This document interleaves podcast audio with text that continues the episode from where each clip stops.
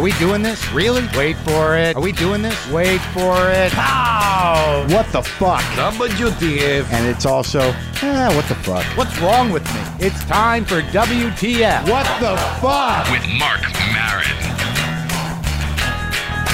Okay, let's do this. How are you, what the fuck buddies? What the fuckers? What the fuck nicks? What the fucking ears? What the fucking nuts? Whatever the fuck you want to call yourself, I'm glad you're here. I am Marc Maron. This is WTF. On the show today, AD Miles.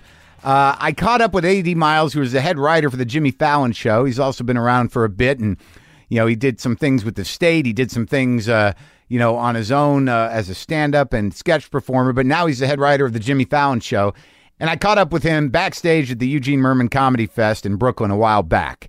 Uh, we're gonna we're gonna talk to AD Miles, and then towards the end of that is a special appearance by Bobby Tisdale, a writer on the Jimmy Fallon show, but also a uh, a good friend of AD Miles. So it was sort of a surprise encounter, a little improvisational work there on behalf of the two of them that didn't expect this to happen. But first, let's talk about Thanksgiving because today is Thanksgiving. As you download this, as you listen to this, I am probably in a panic trying to organize a Thanksgiving dinner for upwards of 20 people. And as I do that, I'm not only worrying about what I'm cooking, but I'm probably trying to make it as impressive as possible. See, in my mind, the control freak nature of preparing food on some level, i this is for me that I really take full control as much as I can of the kitchen on Thanksgiving dinner. And and this is to be giving and to and to uh, to feed people and to uh, to enjoy that process, but it is also to make it all about me.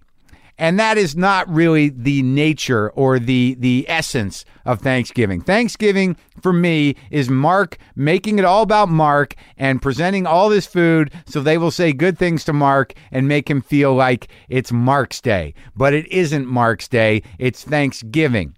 Now, historically, you know the story: give or take, uh, Indians, uh, pilgrims, a meal, uh, you know, which eventually led to uh, the the killing of most of the Indians. But that was a little farther down the pike. But but nonetheless, I mean, if you were to put it historically, uh, it didn't it didn't turn out well for the Indians, and we learned of the bounty and and how to live off the land a bit there. But uh, we certainly exploited that and took advantage of the situation.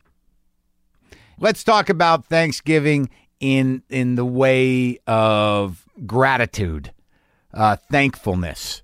Uh, these are emotions and and uh, behaviors that are somewhat alien to me, but I find that if I try to engage in them, that I feel better. But it's sort of frightening, as you know from listening to this podcast for a while. I've been through my share of shit. Certainly, no different than anyone else's shit. And uh, you know, sometimes yeah, I'm a lot better off than than a lot of other people, and we've all had our problems.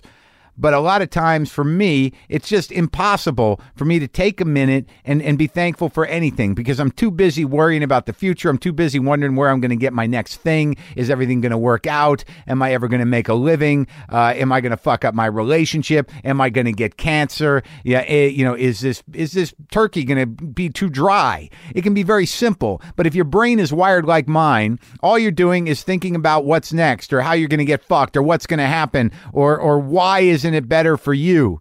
Where I think if we take this moment, and this is an old trick, and, and look around and try to figure out at least the few things, at the very least, we can all find a few things that we're grateful for and that we're thankful for. Yeah, I'm, tr- I'm, I'm trying to figure out mine right now because it is Thanksgiving, and I know a lot of you are with your family, which is a problem for most of us. Those of you who it's not a problem for and are just excited as hell to be around your family, well, you're gifted. Just know that. You know, on one level, I'm, I'm fortunate both my parents are alive.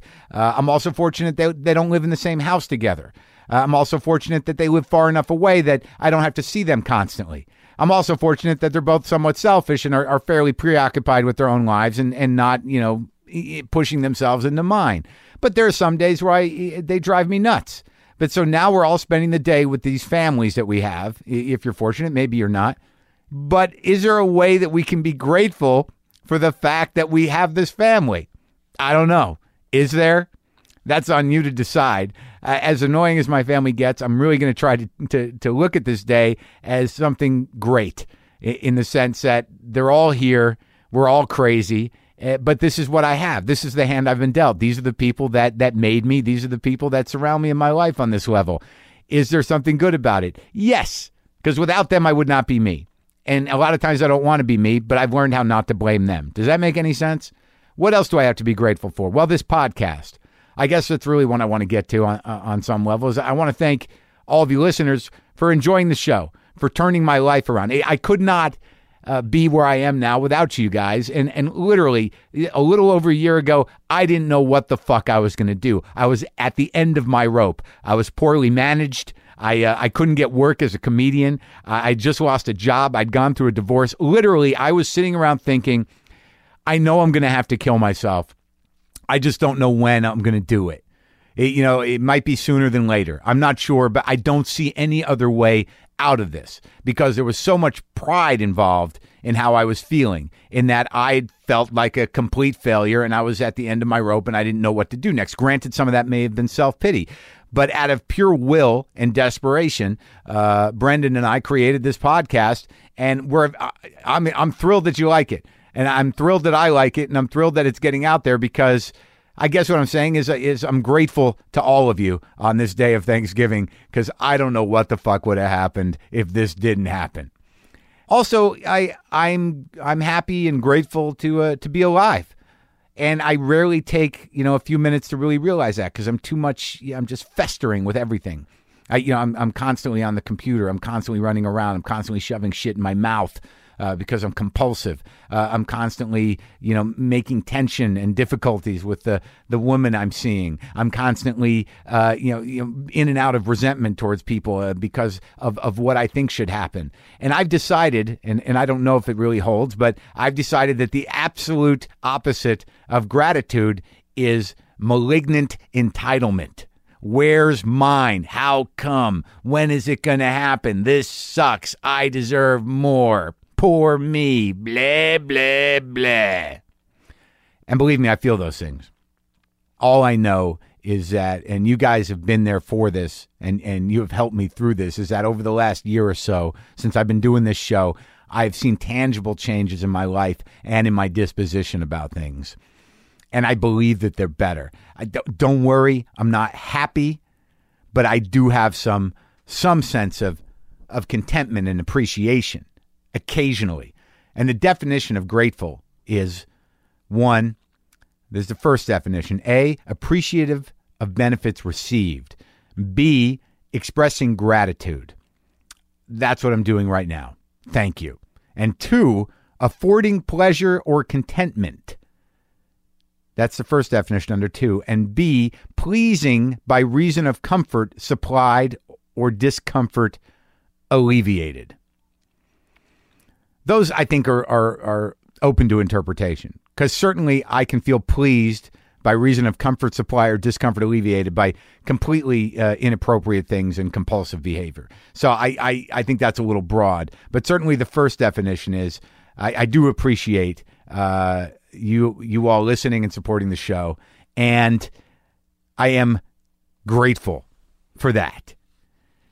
Now, just know, as you're listening to this, I'm probably you know arguing with my mother about what uh, she thinks I should cook or shouldn't cook. Briefly, I'm probably you know screaming about the poor quality of the knives in her kitchen, and I'm probably uh, you know fairly irritated uh, with her boyfriend John who uh, is you know bouncing around uh, the room right now, you know, complaining and and uh, and uh, talking a lot about God knows what, and all of this, uh, mind you, will be to a bebop or jazz soundtrack, which John plays constantly. And there's nothing more uh, exciting, I think, really, than just an improvisational bebop soundtrack to you know petty arguments about food and you know whether or not we should set up lights uh, is it too buggy outside? You know, what are we going to put the stuffing in? All of that to like, why the hell are these knives like this? So, Brendan, if you could, uh, can we get a uh, you know a nice sort of uh, you know bebop backdrop riff, no vocals, and uh, and let's let's lay down some of that uh, improvisational arguing that I'm going to do right now. Mom, mom, why you didn't get the fucking knives? You didn't get the fucking knives, you know, sharpened at all. I mean, have you even used these knives since last year? Ma, where's that thing that I put the stuffing in? Mom, where's the where's the fucking meat thermometer I bought last year? Did you throw it away? Mom, Mom, did, don't throw away the butter. I know you're afraid of it, but don't throw away the butter. It's for everybody else. It's not all about you. It's about me this year. No, it's about thankfulness. What the, John? Just look. Don't worry about it. Don't worry about it. Don't worry. I'm on top of it. Jessica, Jessica, are you cutting those onions? Are they done yet? Are they done yet? Because I want to mix it. God damn it. God damn it. All right, you think the turkey's done? Do you think the turkey's done? The thing popped up. I don't know. Can we trust the thing? I don't want to cut into this and see blood. That'll fuck everything up. Let's just leave it in for a few more minutes. Oh, fuck. Then what if it's going to be, what if it's dry? Then everything's fucking ruined. Oh, those sweet potatoes are good. Oh, these are fucking excellent. It's like it's like eating it's like eating a dessert with the main. Oh, this is excellent. Oh, this turkey came out perfectly. Oh, look at that. Oh, Everything's almost gone. Oh, I'm full. It's just a sweet birthday. Happy Thanksgiving.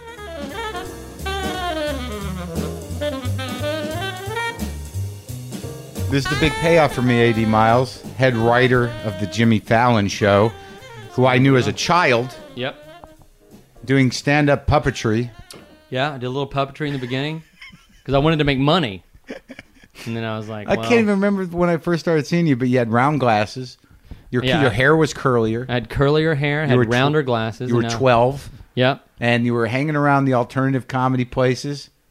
Trying to get laid. Yeah, with Bobby Tisdale, Zach Galifianakis. Yep. Who was I the Who was the other parts of your crew? There was a crew of yous. Oh my God! Way back there was uh, there was uh, uh, Portnoy. Michael I Portnoy. used to get in some good arguments with him. I remember. yeah, oh yeah, on stage. Those are my But did- favorite things. Really? Yeah. Maron's great when he ruins everything. Yeah, when he goes up there and tells him, "Stop putting your dick in a fucking Prozac. pill bottle." Yeah. Did I do that? I said that. I remember that night. Yeah. Do you remember that night? I do remember that night. That was it was like it fucking was like nuts. the zenith of like you guys' back and forth, and it was uh, those perfect things where the audience can't quite tell where the bit is and where the real hostility begins, and it's Yeah. like awesome. Yeah, well, I'm gonna, I'm gonna, I'll let the cat out of the bag. It was always real hostility in the yeah, moment. I kind of figured that it really was really ho- the- real hostility, but I- I don't entertaining. I didn't give a shit. but like, did you live with, did you live with Zach or no?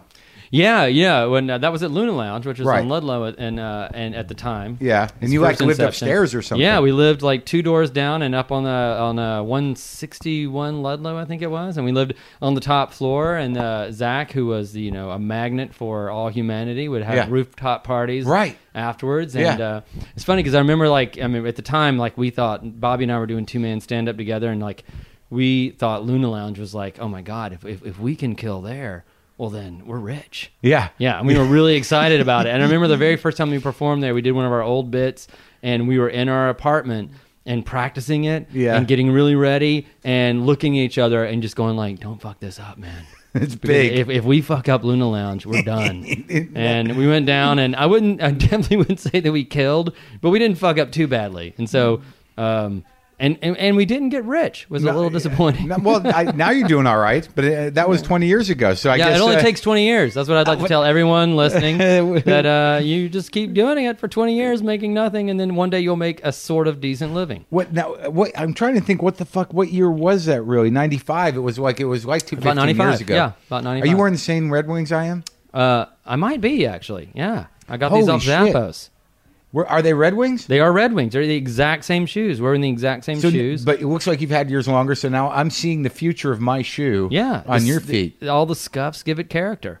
It did. It so it breaks in. Did yours look exactly like mine? Yeah, it's one of those aggravating boots that looks sort of annoyingly broke in the day you buy them, which kind of makes me feel like right, a but little they're bit really of a poser. not. They're not. No, they're very nice and like whatever. But I tried to buy them, and I went to a bunch of different stores because I saw them in a GQ magazine. How long have you had those? I've had them for about a year. I bought several Red Wings. I've, I've talked about the podcast. I bought a bunch because I decided that I would be loyal to them. They a solid represent- boot. A solid boot, solid company, year guarantee. Made USA. I think. Yeah, made Yep. U- I went to the factory, Oh wow. and that's okay. and that's where the dream ended for me. I, Oh. I did not get the attention I wanted. I, I you walked in thinking I'm like getting an I'm- endorsement I'm deal. in the club. yeah. Yeah, Look, I- look what I'm doing here, guys. Yeah, And I kind of did get an endorsement deal. A, a fan of the show uh, set me up with boots, but uh, How many pairs of boots did you get? I got three. You got three pairs of boots for zero dollars. Well, no, no, no, no. He, he uh, only Give you a one pair. discount, No, I ten think he- percent off. I can't remember how many. I think he sent me one pair for free, and then I'd made a mistake with a pair. This is old. At That's my fucking great though, man. my listeners know I all would- about I this. would love a pair of free boots. yeah, it's the best. Free Free you can shit. exchange comedy for a free pair of boots. I've never gotten anything like that. And Well, that's that's the world of entertainment that I'm living in. The world of barter. Swag. Yeah, barter. Yeah. It's barter. Like, People they get the podcast for free, and they say, "Let's bring Marc a cake." Last night I did a live podcast. I got a pie, a zucchini bread, a bag of chocolates. Okay. So on some level, my fans are trying to kill me, but in a very yeah, nice way. trying to give you a heart attack. Yeah. So where did it start? So that now you hung out with David Wain. You, you hung out with Kind Zach. of, yeah. That's kind of where it started for me. I was a prop master on the state. Were you really? Yeah, I was on the crew, and uh, Are you serious? Absolutely, yeah.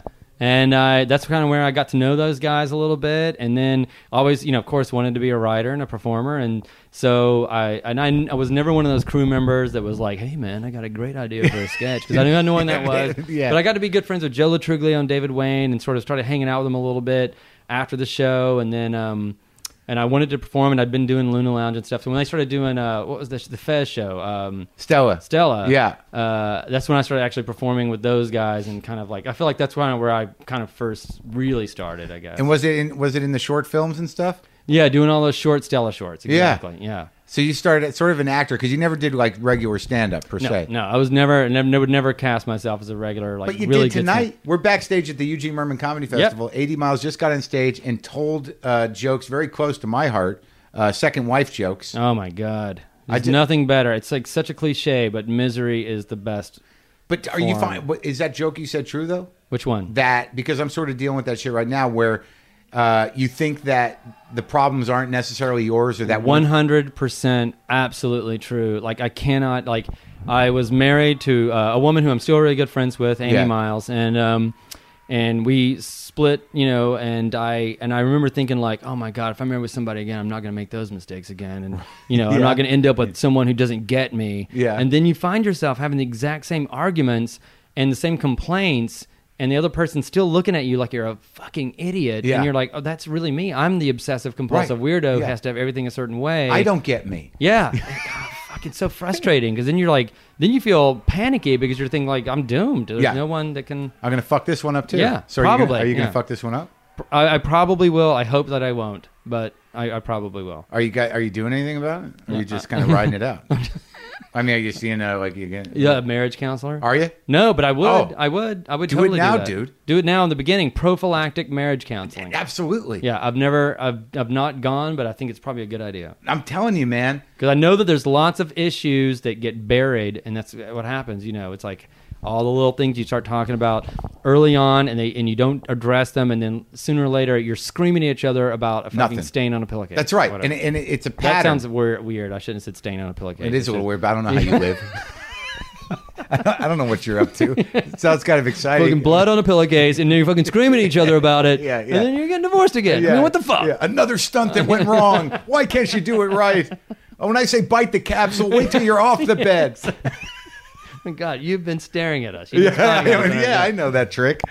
Yeah, it's like I'm not really hitting you. Stop crying. Yeah, It's like- exactly. It's all about an act. Yeah, Yeah. it's really it's uh, the the second marriage is very illuminating as to how much of what you perceived were their problems or your relationship's problems are really yours. It's very uh, Yeah, well, I think uh, be- Terrifying. because by the time you need, like, if you don't, if you wait to get some sort of help until you need it, Mm-hmm. nine times out of ten, I think it's too late. Yeah, You that's know what I totally mean? true. I remember Amy and I went to uh, marriage counseling at the very end, and uh, it was just like a band aid on a gushing wound. Yeah, yeah. There's nothing, nothing you, you can can do. because the resentment's built up. Yep. You, you're like you know yeah, you're pouting. yeah, Yeah. It's awful. Oh God. Well, Good don't- friends now, though. All worked out. Really? Yeah, That's very, amazing because yeah. I uh, I couldn't imagine ever being friends with my ex-wife. Yeah, it's different for everyone. And uh, You haven't but- seen her, have you?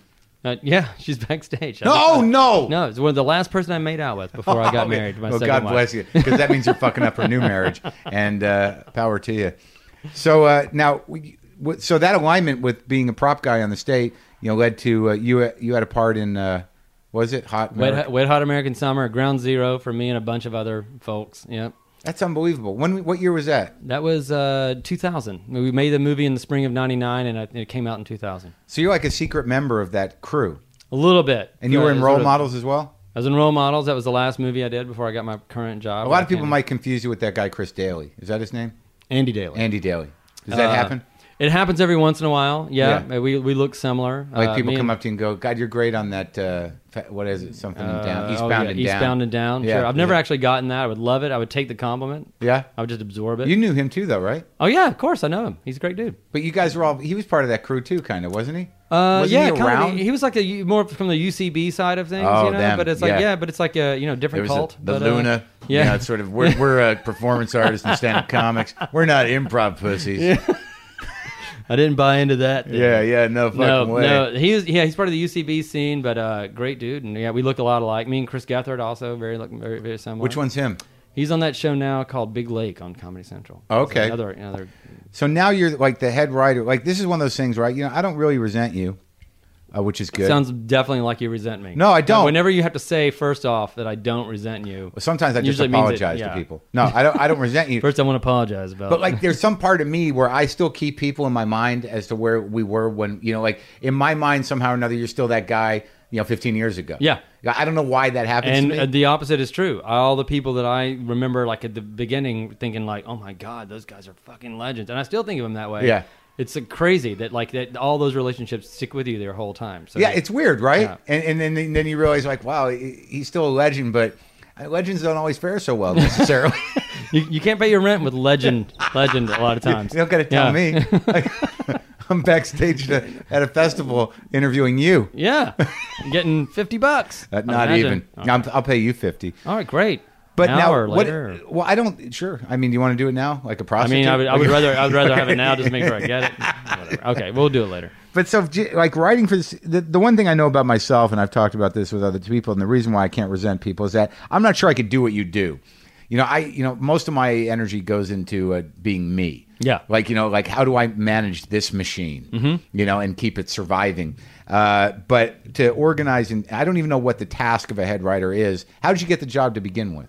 You know, I think it was a, a, an alignment of the stars a little bit. Really? You know, because I had uh, I'd always sort of like I'd been a, a writer and a performer, and I directed a bunch of stuff um, up to this point, and that I got the job, and so I sort of have I've always been a guy who wore a lot of hats, and I love production, and I love all aspects of it, the acting side, the writing side, and all of it, and um, in a weird way, that's kind of like the perfect description of of a head writer, at least in the context that I've gotten the job, where they really wanted somebody that kind of knew about all these different things.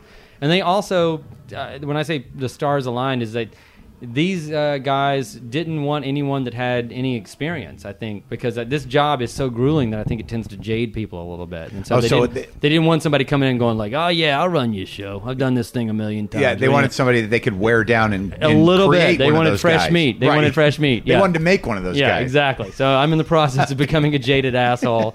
Uh, I've probably got about another decade or so, but like, yeah. So that was uh, and it was just a perfect time where I was, you know, I just turned like I was 39. I was like ready to do something more substantial, and they were looking for that kind of person, and uh, and also just the, the the luck of the draw as far as like vibe, and you know, you just go in Sure. and meet them, and you But you didn't know. Jimmy before? I'd met him a couple of times. But really, know, that's like- it? Yeah, that was it. You know, we weren't friends that are like you know, we were like I, I didn't know him that well, and Were you at the end of your rope when you were getting the job? Were you actually? Have you ever been in that place where it's like, how the fuck am I going to sustain this? A little bit. I have to say, there was a point where I was out in L.A. and uh, role models had just come out, and there's a weird thing that like you know you you're in a movie right, and you Yeah. got a pretty good part in Yeah. a giant movie, which Yeah. or, or giant, but from my Sure, standards, you know, and- like a- it's a pretty good movie. Yeah, it's, a pretty funny. good. It's, it's pretty good, and it was like the hit of that summer, Yeah. one of the hits of that summer, and you and that was a think- David Wain movie. Yeah, it was David Wain Yeah. directed that, and it was all the same guys. Ken Marino, David Wain wrote it. Right. Um, and there was a feeling of like, oh wow, like I've arrived. Like this is the thing. Like I've done. I've gotten to this point. Yeah. And the only thing that changes is that you get auditions where you sort of recognize everyone in the room, but you're still doing the same grind. You're still in LA, driving across town, to get like a Yeah, three just- line part in a movie that's Right. going to pay you like ten grand. Just because you like, know everybody doesn't mean doesn't mean shit that they're gonna be And like, "Oh, you're here. frustrating. Here's it's your like, movie. yeah exactly Yeah. i was like i thought oh now i just i wait to sort of just field the offers Yeah. you know I like let's send me some scripts i'll see if i'm interested because you can buy into that whole thing your agent sends you a thing and oh, pending yeah. your interest Oh, it's something they always put at the end of the fucking line it's like I got pending shot. my interest Yeah. my, my interest is i've got fucking bills to pay Yeah. and i got no job so i'm interested what's the fucking job i don't care what it is i gotta suck somebody's dick whatever on screen, not Uh, not to no, get no, the job, yeah. but on screen's fine. either Yeah. so, but anyway, it's like you know, so it's like uh, it's it was a very it's an eye opening experience because what I realized that I, was that I had I had graduated to a different level of of, of hell. Basically, it Mm-hmm. was like the same grind that you were doing before, only you were at a, a slightly different level, which didn't really make any difference other than the people in the room were a little bit more recognizable. Right, and they, they treat you like a friend because you, you are kind of friends. and yeah, so they're that, like, oh, great, and Yeah. but there's like, but you realize that there's ten other of you who have all done the same amount of shit You're you've all- done, right. And they're all just as funny, you know. Yeah. And it's like you- you're still It's an just ama- buying a lottery ticket with your life, and it's a little disheartening. And I was like, I remember always thinking like, if I ever just like wanted to just give up, I guess I would just get like a day job, Right. And I would Did you never picture any? Uh, yeah, yeah, I, like, like like what were what, I- what was your plan B? my plan B, which is so stupid, which Yeah. is like my, uh, which is a movie in itself, Right. is that I always imagined that I'd be like a uh, a professor. Sure, yeah, me too. Like, what- that's some default. Like like Yeah. like like that's a thing that you get to do when you fail at everything else. Is that universities will be like, oh please come put on a corduroy jacket with elbow patches and uh, teach kids. Did you have a specific discipline or just a general? yeah, I was gonna be like a probably like a screenwriting Oh, oh, professor yeah, or like a like Yeah, some sort of like creative type who would tell kids how to make TV or whatever, and it would be like the funny thing about that is it's like. You, you basically created a character, a professor for yourself. Yeah. So you didn't see the curriculum or anything. No, You no, just- no. I'm standing in front of a group of No, kids. Oh, and they're admiring me and thinking like this guy's done so much, and I'm like I'm a professor, and I'm I drive like an old MG. Yeah, yeah, you know, yeah. it's a, The it's cool a professor. a very cool professor. Yeah, smoke pot every once in a while with the Yeah, kids. yeah, you know, don't not? tell anybody, but you know, I'll get Yeah, in trouble. yeah. But yeah, so that that would be the kind of the thing that I always thought that I would fall back on. And the other weird thing about being in that situation where you come up with a bunch of guys, like I came up uh, with a bunch of guys, but I was always sort of like a, a lone. Uh, by the way, Reggie Watts is on stage, so that background music is the fabulous Reggie Watts. I, I know you probably- Destroying. yeah, You know, he is just someone who's very dicey, doesn't always do well. yeah, yeah. But, uh, but he's just- protected by a wall of sound and noises and hair. There's a lot of hair. Just he's very unpredictable. one set from the next, you never know if people Yeah. are going to like it or not. He he destroys every time he's on Yeah, stage. It's but- very frustrating. But the thing, well, he's a one man band. I mean, He's he- amazing. He's a he's a he's a magician and a comedian and a Thank God for technology, because if it was say like 90 years ago, he'd be hitting the bass drum with one, Sure, have like right, the other thing, exhausted. a kazoo, and he'd be playing guitar and squeaking a horn. Exactly. Yeah, it's it's much easier for those type of acts now. Um, but good point. but uh, but no, the, the sadder thing about that, about coming up with a crew, is that then when you go on the audition and you don't get it. Then you, you, you know, two days later, you're hanging out with those guys, and you're with the oh guy that got. So there's all perfect this weird- example is uh, I remember like uh, it was either it's before role models I think, but like I just moved to LA and I went in and I and I auditioned for uh, Superbad. And it was the part that Joe Lo Truglio ult- ultimately ended up getting, and we're really good friends. And uh, and I did the audition, and the the director was in the room, and I remember walking out, and they were laughing, and I'm and I just come maybe it was I can't remember exactly when it was, but I just come off of something Yeah. where I kind of felt like, you know, well, what do we got here? What's this audition all about? Come on, Yeah, let's yeah, do this. Yeah, yeah. And I did the audition, and they laughed, and I walked out just going like, oh, got another one in the bag. Yeah, yeah. Uh, clear my schedule. You know, let's go ahead and start making plans. I probably won't be around for this. And Where's my trailer? And Joe was walking in, and I just kind of remember looking at him and just talking to him a little bit, sort of condescending, sort of going like, you know, it's like, hey, good luck, man. Yeah, yeah. Yeah, yeah, yeah, I'm sure you'll do all right.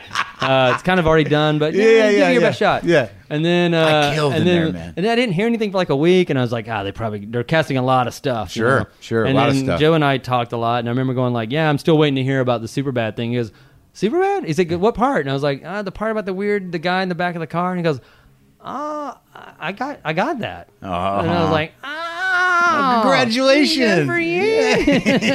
that awful sound that comes into your voice when you- you're trying yeah. to congratulate someone it's that you really like. Yeah. your heart just entered your throat, and and now you realize Yeah, you have to so- chew on it. The the one thing I hate the most about Yeah. the acting world is the is the weird thing that happens where you you have all these friends that are basically you're competing against, and you you do want them to succeed, but you always want to succeed a little bit more than they are. Right, You know, sure. It's much easier when you're Yeah, like yeah. a little bit ahead. Well, it's so Uh, cra- it's so crazy because everyone's looking for the same validation. It's Yeah, a fucking exactly. long shot, And, and, uh, and, we're all such fucking like you know me, me, me. And then when, when you're confronted with that, are you guys friends still? Absolutely, we're best of friends, and he got it, and he destroyed it, and it was a, a great, great thing for him. And then, you know, congratulations, Joe. Jesus Christ, can we move on to something else? Sure, man. Uh, we're going to move right on to uh, the Fallon show. So you go in, you meet with Jimmy, Mm-hmm. and, I, and I'll be honest with you, and, and I'm not bullshitting you. Uh, is that uh, I like the show, Great. and and um, and I, I'll watch it. You know, I don't watch much, but if I'm Sure, sitting there uh, watching it, because It's a daily show. Well, no, because like I had done Conan so much, and I've watched you know I've watched Right. Letterman since I was a kid, and I, you know I, I don't watch you know the Tonight Show. I don't really watch Ferguson that much. You know I grew up with Letterman, and I love Letterman. I used to do Conan a lot, Mm-hmm. but it's a very hard thing to reinvent something like that. Absolutely, And- so it's the weirdest thing in the world. And and coming off a Conan sensibility, you know, who was he's very high minded and, and, and a strange, uh, absurd uh, uh, writer. But Jimmy's like this completely different person. Mm-hmm. And and the reason that I like writing, I, I like watching it. Is that he genuinely seems like he's having fun, and and and, and not many people do. E- even with Ferguson, he's sort of obsequious, and you know his charm is very menacing, and he, you know, he's he's all about like these mugs and everything. He pretends like he's having a good time, and he may, may well be, but he still looks like he's working very hard. Whereas, Yeah. Whereas Jimmy's just sort of like, you know, ah, fuck it, you know, let's let's, uh, let's have a party, and and I don't mind that at all, and I like it. I like the way the set looks, and I like the fact that um, you do long fucking film bits, dude. Yeah, yeah, we we But they we work. bit off more that we. Uh, I shouldn't say more than we could chew. We're chewing it, but uh, we we raised the bar really high uh, out of the out of the gate with these. But his audience, pieces, yeah, but his audience seems to be like they they, they seem so excited about him, Mm-hmm. and that and it seems like the way that you think and that whole you know the school of thought of doing you know these longer version sketches and things, and him being able to really play all these different characters and do impressions. I mean, it seems like you've really created a different space there. Yeah. And how much? What kind of group think went into that? That was, um, I, I- mean, I, I don't want to say that we ever sat down and sort of devised some great plan. We just started sort of doing what we all wanted to do. And, you know, I love making, you know, parodies of genres and things like that. It's very close to my heart. And uh, we have a lot of good writers who are, are very into that sort of thing as well. Amy Ozols and, and Mike DiCenzo, who did the late thing. Um, and, uh, but, but yeah, they're, we just kind of started. I know we also have this very uh, the the real ace in the hole for us is a, a guy named Michael Blieden, who's our sort of writer director, our house director, Uh-huh. who is a true magician. I mean, he just takes you know basically the most minimal production values and makes them look like millions of dollars, and sort of lets us get away with doing these sort of long form pieces that look like the actual television show, even though we're shooting them after we finish our real job. We go have a little dinner, and from seven to midnight, we're filming another television show. Right. It looks like another television show, even though it's really just one of our writers with a video camera. Uh, and a lot of talented, like sort of you know, lighting and, and crew guys as well, but like a skeletal Right. operation that allows us to do this sort of thing. And it's like, um, And he's just a real technical wizard. He's a technical wizard with also a, a, an artist brain, and which is a, an unbelievable like you just don't see that very often. And he's he's allowed us sort of this opportunity to do these sorts of things, and that is probably the one thing that we've done that I don't think other late night shows have done before, and it's sort of allowed us to. Sort of Sometimes you do episodic hard, stuff, right? Yeah, we do serials, and it's Yeah. very hard to carve out territory. And the late night world has been on for 50 years. Like, what do you do that hasn't been done a million times? But And if so- Mm-hmm. anything, that's the one slot where you have a little more freedom because the expectations are different. That you know, good ratings at twelve thirty, you know, eh, average out over the years. I mean, there's only so much you're going to get at that uh, of that Yeah, market because there's only it's a very little market. Yeah, in a some lot of people sleeping in front of their television. That's right. but but now I don't like I don't think I've talked to anybody but uh, you know specifically about what the task of a of a head writer is and that I don't know if people realize that it's you have doctor's hours. I mean, you don't fucking you know, you don't sleep.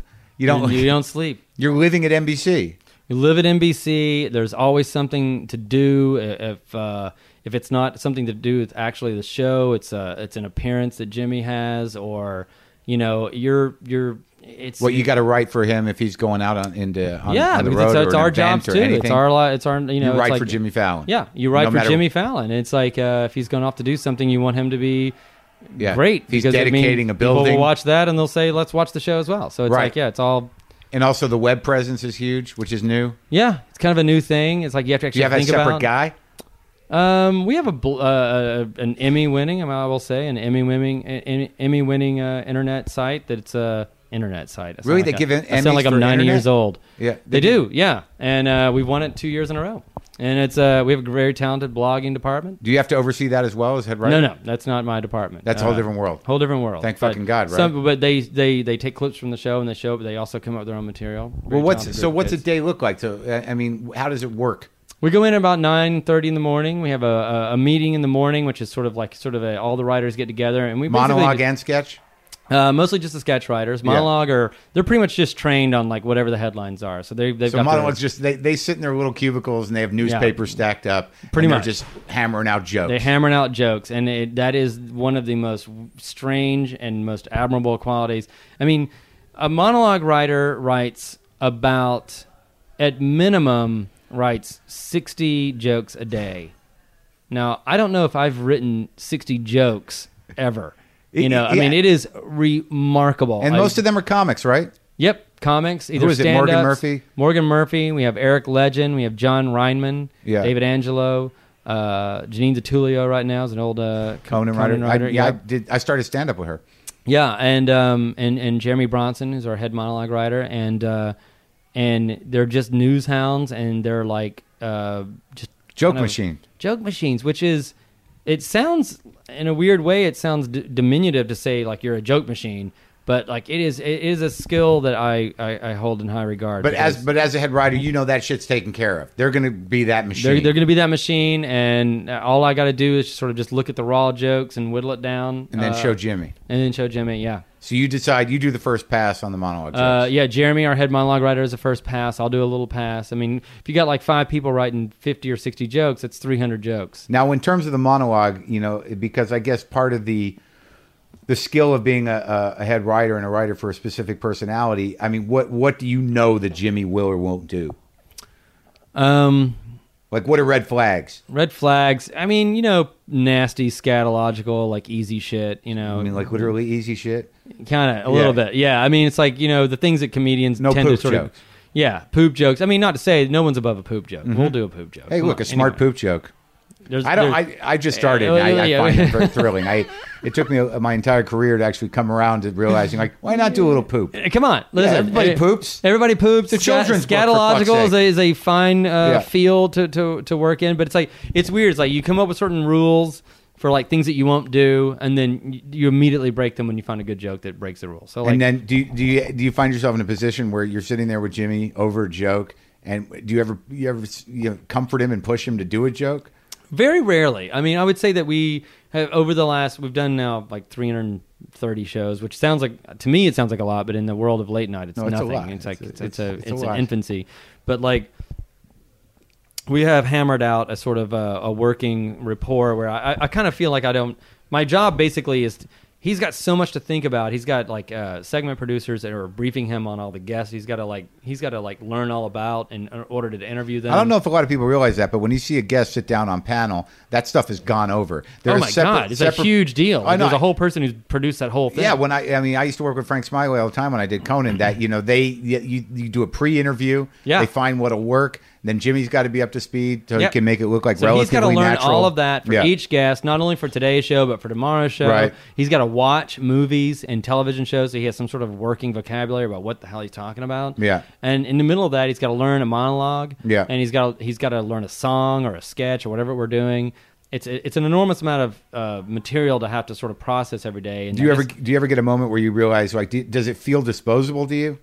Like do you realize like you know when you say 311 shows, I mean that's a lot of shows, and I just know from doing this comedy by the pound for sure. Right, right. You- Absolutely. you can't don't get too attached to No, it. you can't get too attached. You don't get too precious about it. I mean, it's uh, it, it, that's probably if I take away anything from this experience, it'll be that like I think leading up to this point, I would. I would noodle over a, a word Yeah, on yeah. a joke Yeah, or a scrlee or something that I As an individual To the, performer, yeah, it- It, to a point that was completely destructive. Like it didn't help my process or the end product at all. And what I've learned from this is that that's ridiculous. I mean, Right. you can you, you just you just churn through it and you know hey it's a horrible analogy but like if you make a thousand pots you're going to make an amazing pot. Where if you spend your whole life making one, it may or may not be that great. Right, right, and you're you're it's a lot. You're putting a, you're putting a lot of uh, Yeah. So A lot into we- that one pot. We make a lot of pots. yeah. Now, break a lot. so when now I've I what I what I understand about Jimmy is that he doesn't he wants to make sure that he remains a nice fellow. Mm-hmm. That he doesn't want to be misunderstood. Yeah. Or or or, or attack anybody. Yeah, and I, and you know what's fun? I, I I don't think that that's um, that strategic on his level. I, I, I, That's who he is. Yeah, it's kind of who he is. I mean, Yeah. he genuinely is like a you know. I, I guess he his persona and who he comes across as is that he's a very li- likable, fun. You know, he goofy sort of dude. Yeah. And of course, the most common question that I get is like, "Hey, is Jimmy as nice in person?" As Yeah, yeah. And I mean, he really is. I mean, he really is. That's kind of who he is. He like Yeah. Pretty much. I, I will say that like one of the great joys of of the job because it is so grueling and we work, you know, fourteen hour days pretty much every Is day. that they buy you lunch? Is that what you're going to say? yeah, they and buy- it's just like every day at one o'clock. It's like you know, some days it's a burrito. Yeah. Some days it's a piece of pizza. Do you get to choose though? Sometimes. No, they they they rotate it, and uh, but you know it's a good variety. You Yeah, know, I that's- mean it's like Chinese that's food every nothing once in a to- while, yeah, shake and a then like stick at. once a month they'll get like you know like um, you know it's like a Tad steaks or something. Oh, really? Yeah, it's like Oh, a that- piece of meat. yeah, the good and stuff. it's like yeah, it's really. I mean, So you, that- know, you know, those you, are- kind of pat yourself, not pat yourself on the back, pinch yourself a Yeah. little bit about like, oh my god, is this happening? Am I dreaming or have don't- I, arrived? I did not order this burrito, and yet I'm eating it. So, um, what were you going to say before I, I, I I interrupt you? You said one of the great- great things about uh, Oh, one of the great things, that, yeah, is the great things about it is that on a daily basis, I would say at least once, and we're so tired, and I'm so crabby a lot of the times about just like how grueling it is, and at least once, and most of the times, two or three times done the, during the day, I have a belly laugh about something, and it may be nothing related to the show. Yeah. it may not be something that actually ends up in front of TV. A lot of times it is about like you know we're coming up with something, but a lot of times it's us you know just going off the rails or whatever. But like at least two or three times a day, I, I laugh my ass off, and that's fucking great. it's great. I mean, I mean, I don't know what how many people have a job where you know that's going to happen every day. It's pretty awesome. Yeah, and you can, and you're working with brilliant people. So like you, you never know what the comedy's going to be. I mean, I've just learned how to laugh again recently, and you know, as as performers, uh, as- Well, I I, Yeah. I went through a long time. I didn't laugh. couldn't laugh. Yeah. There- there's no, it wasn't happening. Well, that's your thing though. For a long time, was that you're the you're the angry, miserable guy Yeah, on no, stage, yeah. and it was just like, Yeah. then you did that thing where you would sit on the stool and you'd do that long twenty second thing where the audience would be like, oh, "Is he fucking tuning out or what the fuck?" And you'd be like, "Fuck, man," and then you. And you'd launch into some other thing about oh, you're bleeding out of your butt or something. Oh, did I do that one? Shit, I should bring that one back. I'd forgotten about that joke. Someone oh brought my up. On- it's so good though because it's riveting stuff. You're I always know, on the edge of your seat. Yeah, yeah. It could be a little funnier. You you guys do punch up for me? Like, you- you think you could find time if if I just emailed, you know, and say, Absolutely. We're there's lots of times during the day where we're sitting around with Hey, AD, what are we those jokes? Send me the got- jokes you're throwing away today. We got all this energy, all this comedy going, and we're like, oh, Jimmy's done with the show, but what can we do? Maron's got some stuff we could work yeah, on. yeah. Get the stool out. Let's Bring see if we Come can on, let's see what we Marin. do. Yeah. That'd be great if you could help me out with that. Anytime. So, uh, so then, okay, so you get to work and you have a 9:30 meeting with the sketch writers. Yeah, we go over the news or look at what's in the news and see if there's anything we can make fun of or do a day of peace, which doesn't happen that often, but every once in a while something will present itself. And then, and then it's weird. Uh, uh, the, the life of the head writer is really just a, uh, a litany of meetings. You It's just- management. It's pretty much management. A lot of it's very unglamorous, administrative kind of shit. Well, but, it's- uh, but is it is it really administrative? It's more like sort of like it, it's it's really making sure the thing runs properly and that everything keeping the trains all slots are filled. Yep, absolutely. And if And- there's if there's any weird thing along the day that um, presents itself, a fire or something falls apart, then you've got to be ready with the next thing to fill in the, the slot. Have there been crises? Oh my God, are you kidding? It's Like what? daily. Uh, Really? Well, it's like yeah, you you have a bid, and I mean, we're, especially in the early days when all of us were getting to know each other and we didn't really have a, a voice really of, of the show yet. Um, there'd be plenty of days where we would have an idea, and and it was just very obvious through rehearsal that this was a, a piece of bullshit, and Yeah. like everybody was like, we got to get out of this, and so. How do you fill it? You mean you're already in the middle of it and you're you're trying to you know make it work and you're like and you're just like this. it's This not is working. dumb. This is just dumb. This is like you know. and you've got people wearing wigs Yeah. and dancing. Oh and- my god, I've been in some of those wigs. I mean, there's like a couple of things that I've been a part of where I'm just like just very sweaty, and um, so yeah, those are the crises. But like you know, it's just where jokes fall apart, and and uh, I think now we've got a pretty good machine where we've learned through crisis uh, that that you know you always have to have something as a backup. But when you're first starting, you're you're close to the bone. It's like you know what you've got is what you've got, and if it falls apart, then you don't have anything. And so sometimes you just shove it out the door anyway and just fuck it. and just say fuck it. Yeah, you know. So you, Um, you write the sketches, you crunch the stuff, you make sure the monologues coming in, and you know Jimmy's you know doing. He, he, I probably the I would imagine the comedy stuff you know is what secondary to him making sure he understands what the guest interviews are like in any given day or what. You know, I don't know. Maybe it's because I'm in charge of comedy, so I see it from my perspective. But I, I, I think it might be. I just mean in times of the way he allots his time.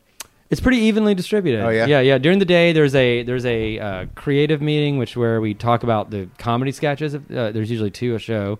Uh, there's also a monologue meeting, which is strictly devoted to monologue, and then there's a meeting uh, for segment producers, which is about who's on the show. So, Right.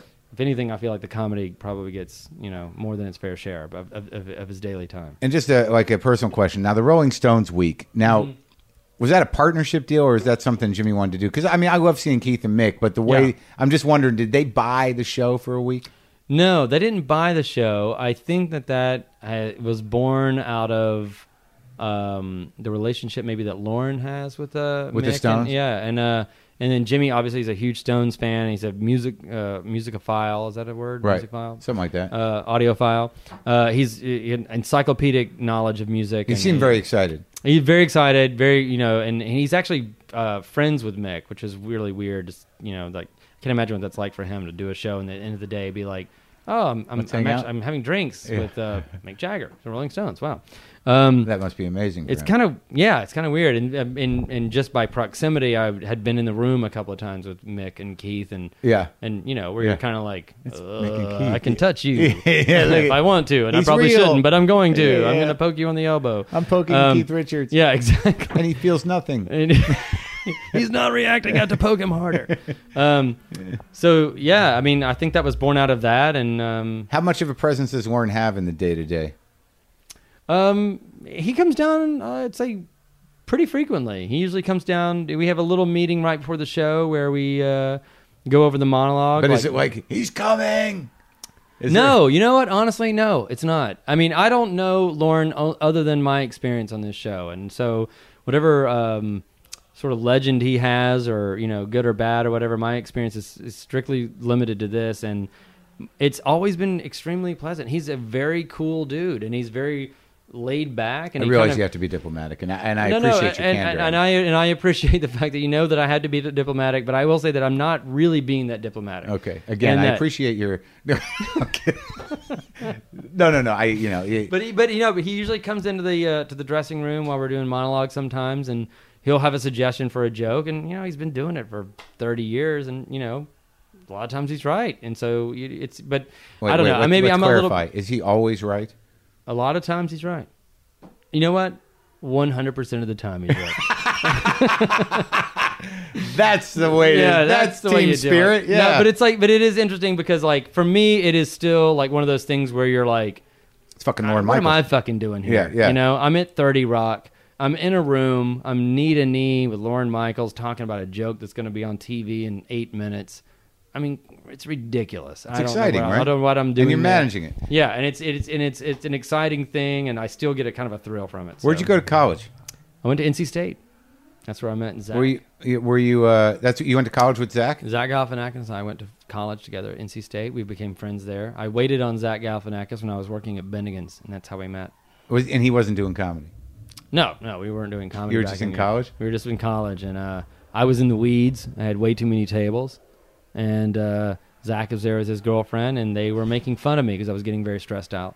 And I thought it was kind of funny that they were making fun of me as opposed to being supportive.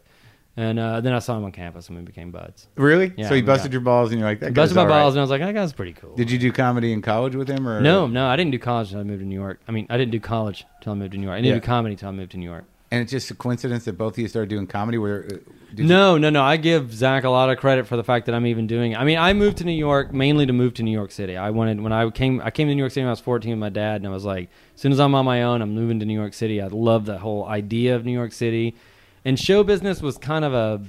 I guess I've always been a ham or whatever, but it wasn't like something I was like, oh my god, I've got to be a comedian, you know, whatever.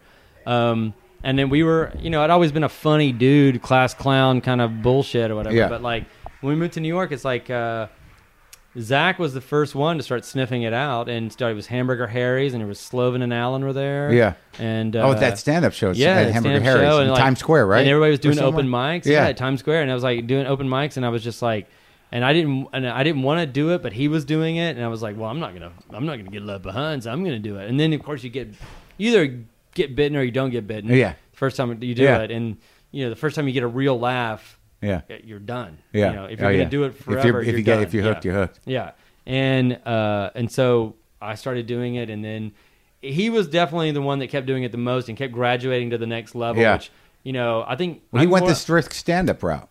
I mean, yeah, he, he, really did. He yeah. was a stand-up. I mean, he and he did stand club comedy. Yeah. Yeah. And I'm one of those people that like I feel like you're as a human being you're either motivated by fear or desire. Mm-hmm. And like in I, I feel like the truly great people are motivated by desire because they want something and they go for it.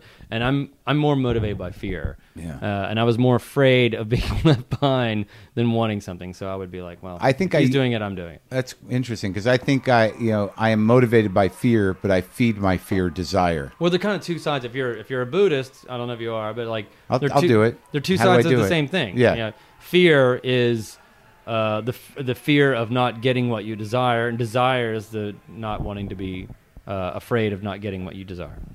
Fuck, man. I'm oh gonna my have god, to. that just fried your fucking mind, man. yeah, it did. hold on a minute. If you guys need to rewind now, rewind. go ahead. Yeah, rewind because I'm going to rewind it. Yeah. Fuck, I don't even know what just happened in here.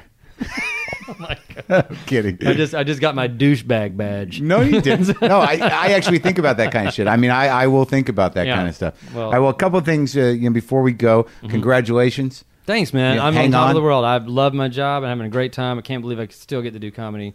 It's awesome. And uh, uh, and, uh, and and alongside of that, don't fuck up your marriage. I'm not going to fuck up marriage number two.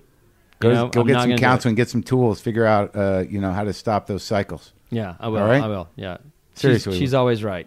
And it, by the All way, right, that's know, one the approach. pantry organization is secondary to other yeah, stuff. yeah, forget yeah. about it. Well, there are deeper resentments that'll evolve over time. Yeah. and I just They, they they usually present themselves over the placement of a fruit Wh- bowl wh- somewhere. Yeah, wherever the uh, pantry organization uh, control issue comes Yeah. from, it's a well of things. yeah, yeah. It So, goes uh, much much deeper. Yeah, so we don't need to get into that because I don't think you're prepared. I'm not prepared. All right. and also this is being recorded. AD, so- mi- AD Miles, thanks, buddy. Thanks, man.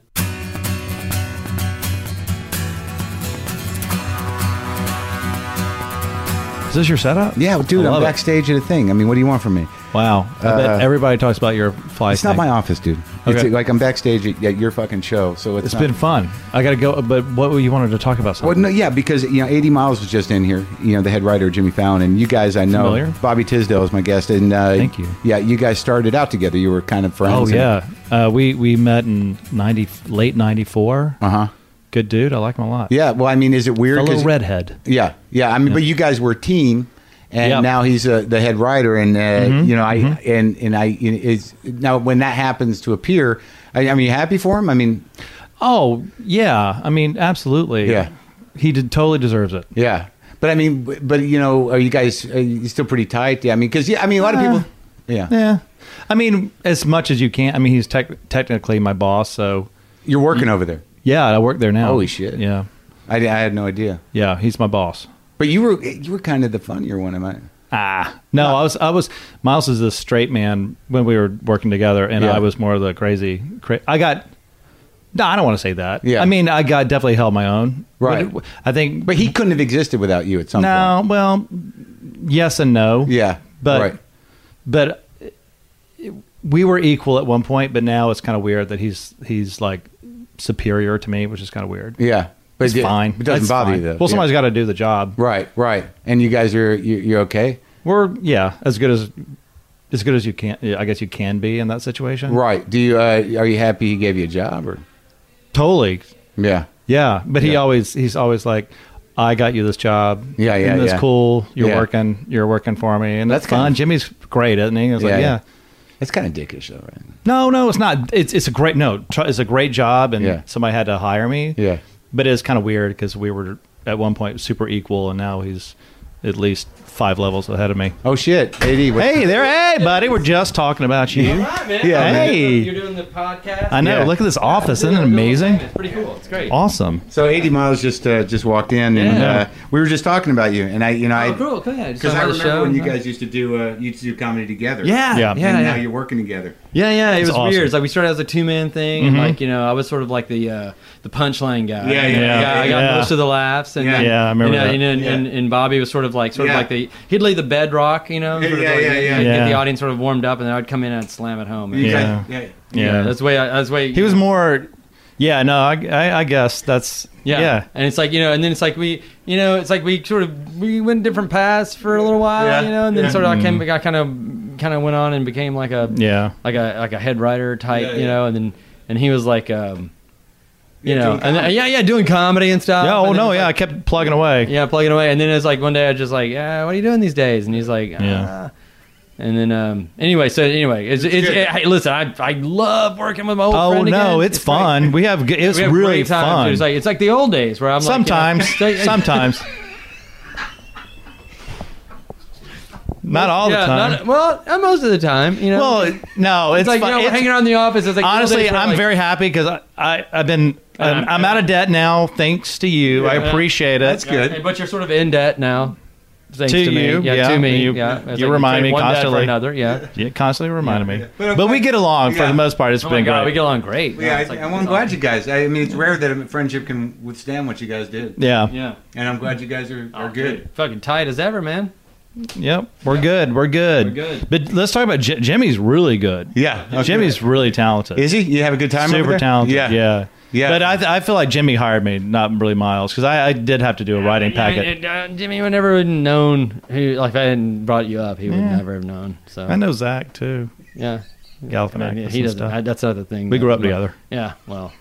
And So. he could have probably sent something Eh, in too. Anyway, you know what the point In is? the end, in the end, we're we get along happy. Great. We, In the end, we're happy. We're, very paying our happy. bills. We both have jobs. Yeah. all that matters. Happy we for him. have jobs. He happy just- for him. Happy he just got me. married for the third time. I'm super. Second time, second time, time. Thanks. It Yeah. almost seems like three, Yeah, but it's. here we are. Great. Oh, I gotta host a show. I gotta host. I gotta go, guys. You gotta go? Thanks Marc, a lot, I love your office. Yeah, I love you. your It's office. Shake office. can noise right here. Shake Yeah. can noise right here. Miles, he's gonna go hang out with Jimmy. Oh, by the way, I, I wasn't invited to that.